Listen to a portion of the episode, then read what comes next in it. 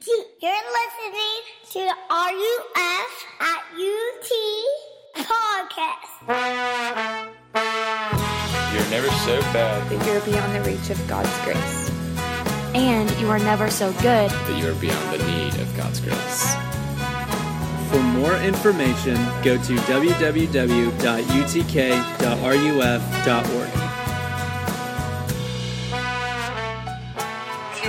Bible or a bulletin, we're going to look at a couple of sections from two chapters from the book of Hosea.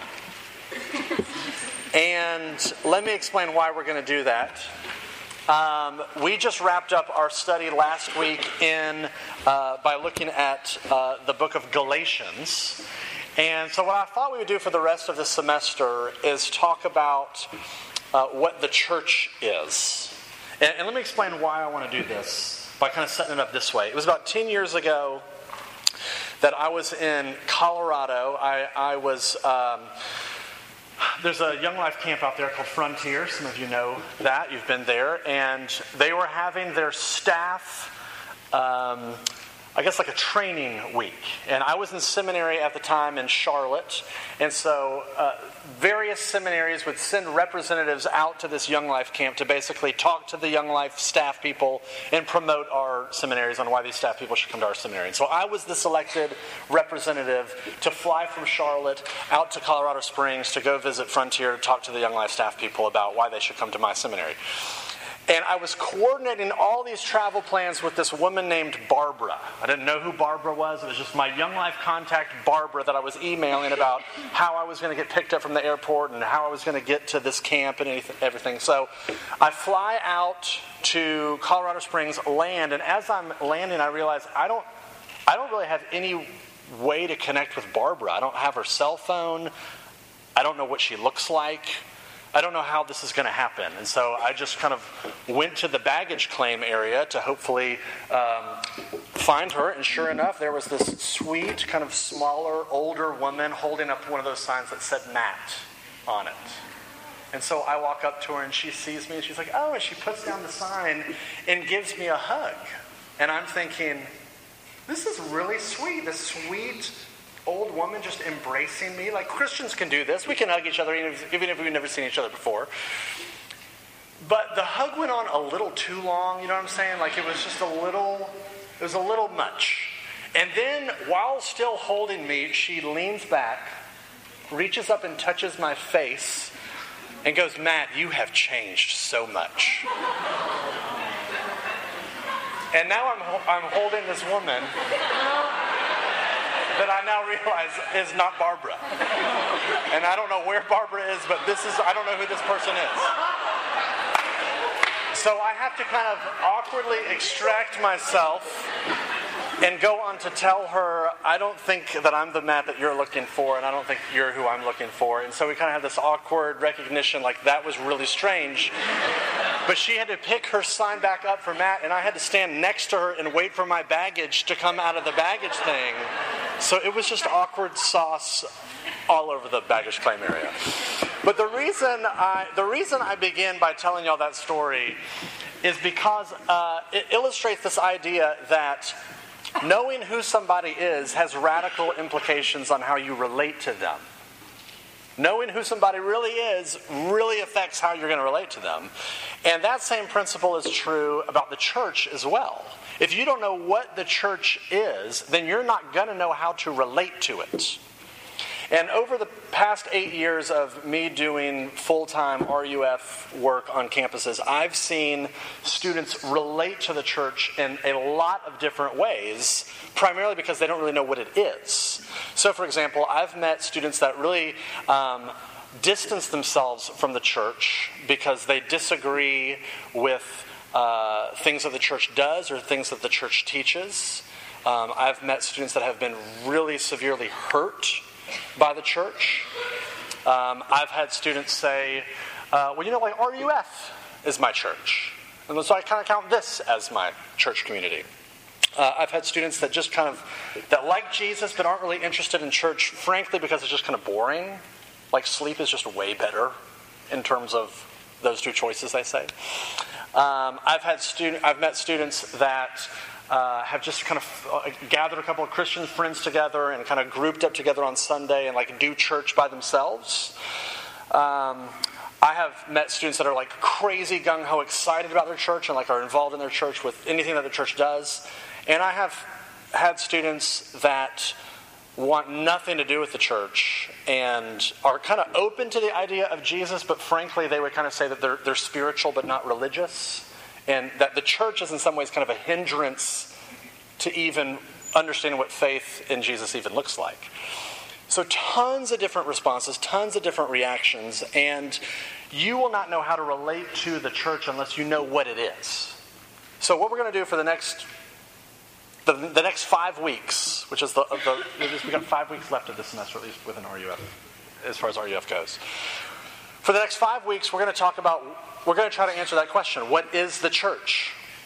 And thankfully, the Bible helps us out a lot because the Bible talks about the church a lot. And it's really interesting the way that the Bible talks about the church is it does so by giving you images and uh, pictures of what the church is. It's like it's like the Bible has its own Instagram feed, and so we're going to just take one picture each week and try to get an understanding of what the church is so that we know how to relate to it.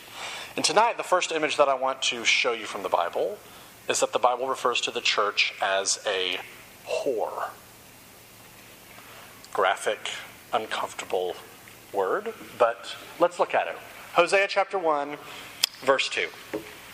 When the Lord first spoke through Hosea, the Lord said to Hosea, Go, take to yourself a wife of whoredom, and have, have children of whoredom, for the land commits great whoredom by forsaking the Lord. That's the most I've ever said whoredom in one sentence. Verse 3 So he, that's Hosea, went and took Gomer, the daughter of Diblaim and she conceived and bore him a son. Why don't we stop there? I'm going to jump back in and look at chapter 3 in a minute. But let's stop just there and let me pray and we'll talk about that. Father, thank you so much for this time together. Thank you for uh, the university's hospitality and just letting us be in this space. It is so. Um, I don't know. I think it's beautiful and really wonderful to be here. And thank you for just the chance for us to get away from school and responsibilities and to reconnect and to see faces that haven't been around RUF for a while, and we're just really grateful for this time together. I pray that you would lead us and teach us, open up our eyes and unclog our ears to show us uh, what is true and what is good. And we pray all of this in Jesus' name. Amen. So I want to look at just two ideas that would characterize the church tonight. Two characteristics from this passage about the church. Here's characteristic number one the church is messy the church is messy. And I want to begin by talking about Hosea for a second. Hosea was a prophet, which means that prophets in the Old Testament, God would usually go to prophets and tell them something that they need to say to people. But Hosea is a little weird because God comes to Hosea and rather than give him a message of what he needs to say, he says, Here's something that I want you to go do. I want you to go marry a whore, which is another word for a prostitute, someone who uh, sleeps with multiple men for money. And as you're gonna, as the story unfolds, uh, you discover that this is a woman that is um, faithless. She's not faithful. She cheats on Hosea. She has multiple children by other men that Hosea is now responsible for raising. And you just kind of start the book off this way, and you're like, WTH? Like, why this is so weird. Why would God tell this man to go marry a woman like this? And here's why. Because he is going to use their marriage and their relationship as a graphic picture of God's relationship to the church, to his people. Meaning that, uh, and by the way, when I say the word church, I'm not talking about like the building that you go to on Sundays. I'm talking about the, the community of people that assemble in that building on Sunday. It's the people, the community is the church. So, the prostitute represents the church, God, or Hosea kind of represents God. That's the picture here. Now, because I'm a pastor, I get to officiate a lot of weddings, which is really fun. Like, I got to do a, a wedding just a couple weeks ago. I think some of y'all were there, in fact. And um, it's really fun because usually in, in, a, in a wedding, you know, you're in this beautiful sanctuary or this chapel or something, and I'm up front, and the groom's right there beside me, and everything's kind of building for this anticipation where uh, the music kind of stand, you know, music cranks up, and everybody stands, and the, you wait for those back doors to open and swing, you know, swing open, and in comes the bride walking slowly with her father on her arm. And I guess it was a, a couple of years ago, three or four years ago now, I was doing this wedding, and there we were. I was there with the groom. We're in this packed out sanctuary, and the door opens up. And it's not the bride and her father in the lobby, it's the bride and her ex boyfriend, like making out. He had come there to like rescue her. It was like, get a room. It was gross. That, that didn't happen, by the way.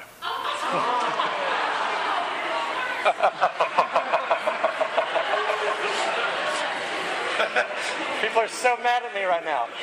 But did you feel how awkward this room got for about two seconds there? The reason why the room got so awkward and because it was so uncomfortable, because that is just such an uncomfortable image. Like, here's this bride cheating on the groom during like the wedding and that's the picture that the bible gives about the church. Like it's graphic it's uncomfortable it's offensive. And just so you know he's not this is not talking about like unbelievers people that don't identify as christians. So you know when those like quote street preachers show up on campus and they're just shouting at everybody that goes by like oh you're a whore you're a whore you're a whore. Like that's not biblical. They don't understand the bible it would actually be biblical for them to show up at your church in town and do that to the people there, which they shouldn't do because that would be horrible and wrong for other reasons. But you get my point. My point is, is that this is talking about people that identify themselves as believers. And he looks at us, you, he looks at me, and he says, uh, we, we are regular cheaters on our groom. We're, we're backstabbers, we're two timers, we're, we're whores. And, and, I think that image is really helpful for us to understand a couple of different things. One is it helps us understand that sin is not just like breaking rules, sin is spiritual adultery. It's forsaking God as your lover and running into the arms of another lover. It's hooking up with other saviors. That's what sin is. But the other reason why I think this image is helpful, even though it's hard and it's offensive, is because I think it helps us. I think it helps explain why so many of us have had hard experiences with the church. Because this says uh, the church is a community of people, according to verse 2, that regularly forsake the Lord. In other words, the, the church is a community of sinners. And sinners tend to do two things they tend to get things wrong and they tend to hurt people. Think about here's one example of how the church has gotten something wrong. there, there is a church that's close to Knoxville. I won't say which one. Uh, I, am familiar with it. I know it. I actually love this church, and it is made. Uh, it's kind of a historic, uh, prominent, wealthy, 99.9% white church. And some of the leaders of this church were digging through kind of old church records, and they found this. Uh, they found something in their records from the '60s that in the 1960s there was an African American man and his family that showed up to church one Sunday and wanted to go to Sunday school, and the church turned them away. They just said, "You're black, and so you can't come in here." The church got it wrong. Church got it wrong. Sinners tend to get things wrong and they tend to hurt people. I mean, I, have heard horrific stories of uh, sexual abuse taking place in the church. Uh, I would say that I myself was spiritually abused by the church at some level. Like I was a part of a community of Christians that encouraged physical pain in response to like disobedience like still recovering from that experience. but like that's what happened. Like the church is a mess. It hurts people. It gets things wrong. And it's really easy to like stand up here and like throw bricks at them. Like they're the problem. They're messed up. But here's the thing: is like you have to be brave enough to personalize this for yourself as well. Because the reality is, if you consider yourself a Christian tonight, I know not everybody does, but if you do, then you have to acknowledge and admit, I'm a spiritual whore as well. Meaning that when you show up to the church, you're part of the problem. And so am I. Like when we show up to the church, like in that community, we bring with us all of our anger and all of our greed and all of our lust and all of our gossip and all of our, uh, the way that we form cliques and the way that we distance ourselves from certain people and the way that we uh, hurt people. Like we bring all of that junk into the doors with us. And even think about this. Think about how we talk about trying to find a church. Like we're part of the problem in how we even look for a church because we call it what church shopping right? We think about it like we're shopping for a pair of shoes. We think i'm, I'm going to I'm gonna shop around to try to find the best deal. Like what's the best offer out there? Meaning uh, what offers me the most amount that requires the least amount for me? And you think oh, you know what is so wrong with me like, like, is it too much to ask for me to want a church that starts late, that uh, is full of really cool, awesome people, that they all know my name, and the music is awesome, and the preaching is in creds, and they have locally owned coffee? Like, is that so much to ask? But like, that's how we think. It's we're consumers rather than like Christ followers. Like, we're, we're just looking for stuff that requires nothing from us. Even the way that we think about looking for a church is part of the problem. My point is, the church is a mess. Because we're a mess. And the Bible, I want you to know, does not hide that fact. In fact, it highlights that fact. In fact, if I, if I had more time tonight, I would take you through all these different letters in the New Testament where somebody is writing to a church to try to correct a bunch of the problems that the church is dealing with. I, I want to give you one example about, about what I'm talking about. In your Bible, there's a, there are two books called 1st and 2nd Corinthians. These are two letters that Paul wrote to a church in this city called Corinth. It'd be like writing first and second Knoxvillians. And he sends this letter to address and deal with the problems. And, and, good grief, I can't even scratch the surface with how jacked up this church was. Here's a couple of stuff that they were dealing with. Uh, they were fighting and forming cliques and then suing each other like literally taking each other to court. Uh, they were getting drunk during the Lord's Supper like, can you imagine? Like, that's in the Bible. It says, like, stop getting drunk when you're taking communion. Like, can you imagine going forward, taking communion, like, taking three goblets to the face and just getting trashed at church? Um, they, uh, they ignored the poor, and Paul addresses a situation. This is in the Bible. He addresses a situation where a man had developed a sexual relationship with his father's wife. I don't even have a word. We're not going to talk about it. But like, that's in the Bible. It's so crazy. It's so jacked up. But my point is, the church is a mess, and it's every church. There's no exception. Your church, if you're a part of one, is a mess. She will disappoint you. She is full of hypocrites. She can be legalistic and judgmental and showy. She can be closed minded and uh, outdated. She can be abusive. She can be irrelevant. She can be full of fighting and factions and friction. The church is a mess. No wonder we have a phrase in our culture called, you know, like spiritual but not religious. Like we all kind of like the idea of Jesus, but like when it comes to the church, we're like, not so much. So let's just scrap it. I mean, who needs it, right? I mean, here's, here's what Justin Bieber said in an interview last fall. You don't need to go to church to be a Christian. If you go to Taco Bell, that doesn't make you a taco. It's, I'm just saying it's hard to argue with that logic. But think about it. If you just scrap the church, if you just said, forget it, you could sleep in on Sundays, you could kind of wake up when you wanted to, still in your PJs, put in your little earbuds or your beats, and you could, you know, rock out to some Hillsong or Indelible Grace or whatever your thing is. You could download an awesome sermon from like your favorite pastor, and you could have like this amazing, customized, tailor made spiritual experience just for you, and you get to avoid all the drama, all the issues, all the mess, all the conflict like, that sounds amazing, right? Like for some of us, that does sound amazing. Uh, for God, that sounds horrible.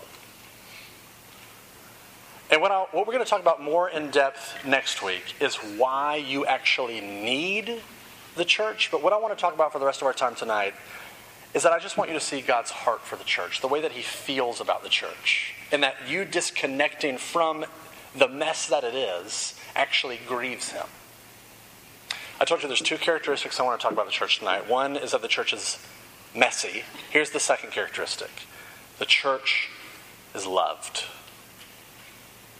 If you jump over to Hosea 3, uh, we'll pick up there. One pastor said that Hosea chapter 3 is the greatest chapter in your Bible. And I want to try to explain why. Remember, Hosea is this prophet. He's married this prostitute named Gomer. And from chapter 1 to chapter 3, here's what's happened. She's had uh, multiple affairs. She's cheated on him. She's crushed his heart in tons of ways. She's had multiple children from different men that he was not the father of. Uh, she has since left the marriage and she's now, she now finds herself back in the prostitution ring. And she's owned by this pimp that is selling her at a public auction.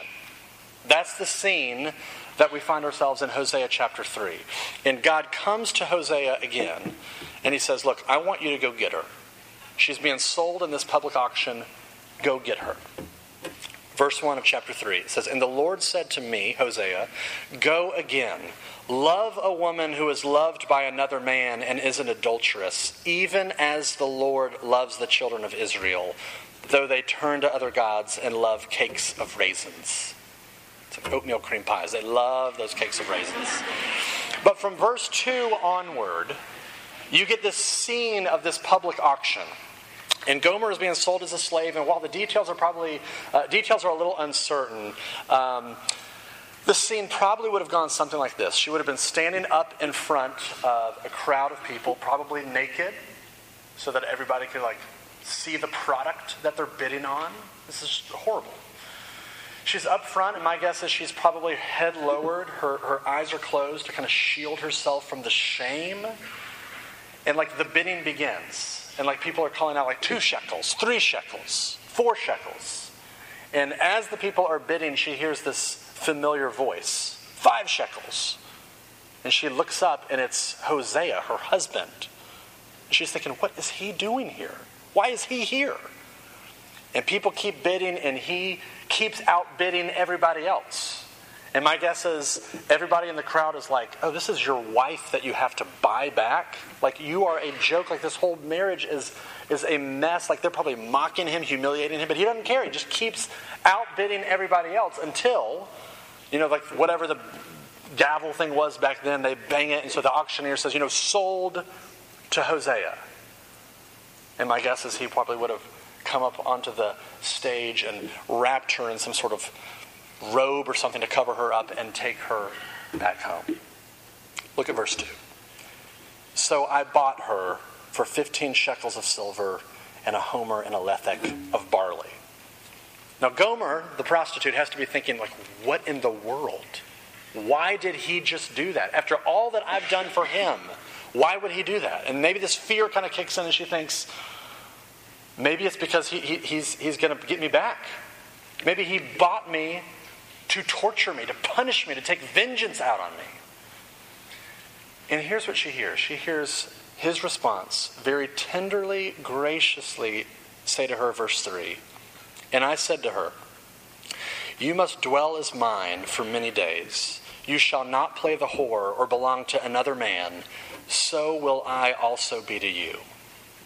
You know what he's saying? He's saying, Look, I want I want to live with you. I want you to live with me. I want you to be faithful to me. And I promise I will be faithful to you.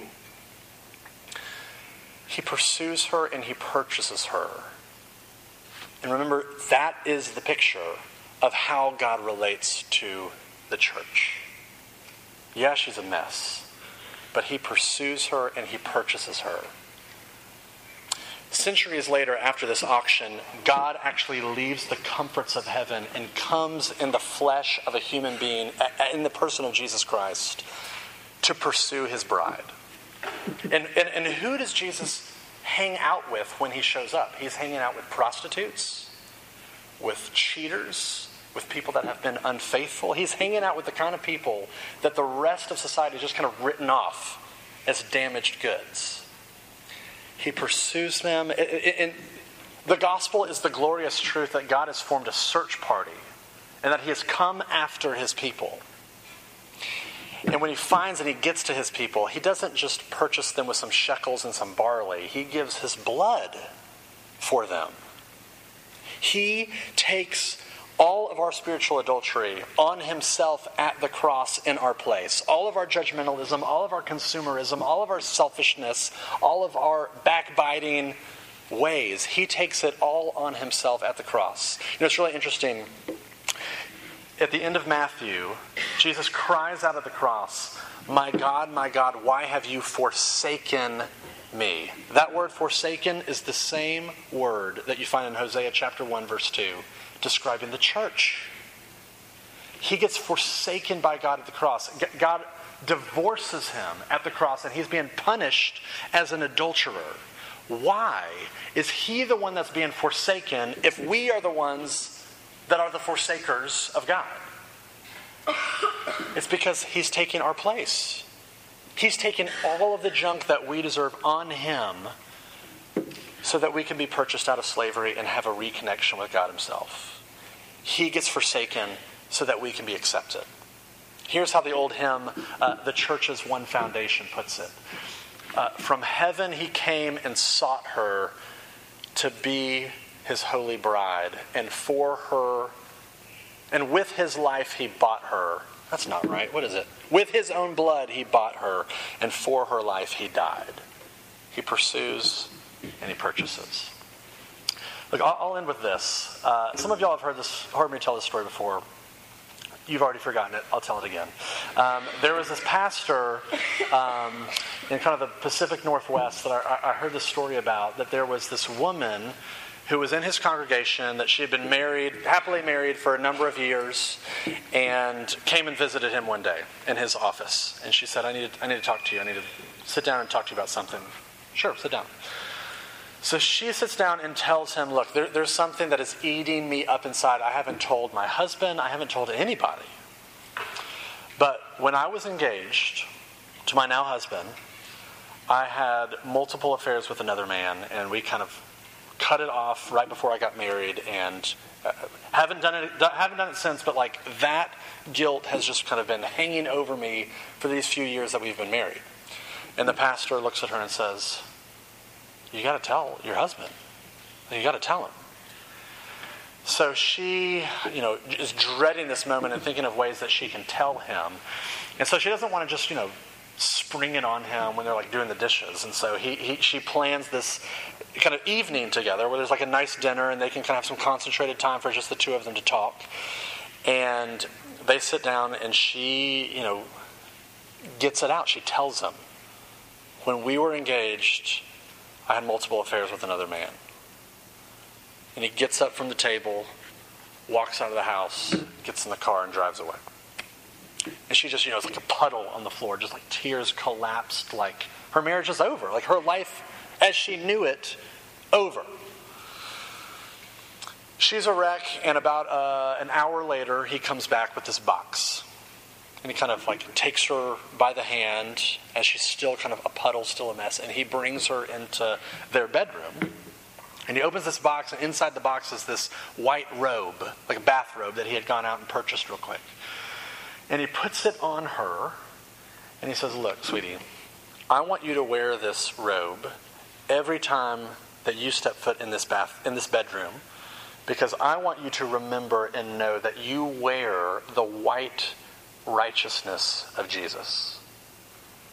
And if that's how God is going to relate to you, then that's how I'm going to relate to you. Now, do you think that she loved him more or less after he did that? I mean, her heart probably just exploded with wonder and gratitude to, to know you have seen me at my worst. I have hurt you in ways that I can't even comprehend, and you have responded with grace and with mercy and with love. That is how the Lord Jesus responds to every single one of us, spiritual adulterers though we are. But I also want you to know that that's how he responds to the church. that the church, as messy as she is, as hard to be around as she is, Jesus pursues her and purchased her and adorns her with his very righteousness. And so here's the question that I want to leave you with tonight. If this is how Jesus sees the church, if this is how Jesus feels about the church, how would that change the way that you relate to her? If that's the way that Jesus feels about the local church, how would that change the way that you relate to her? Let me pray.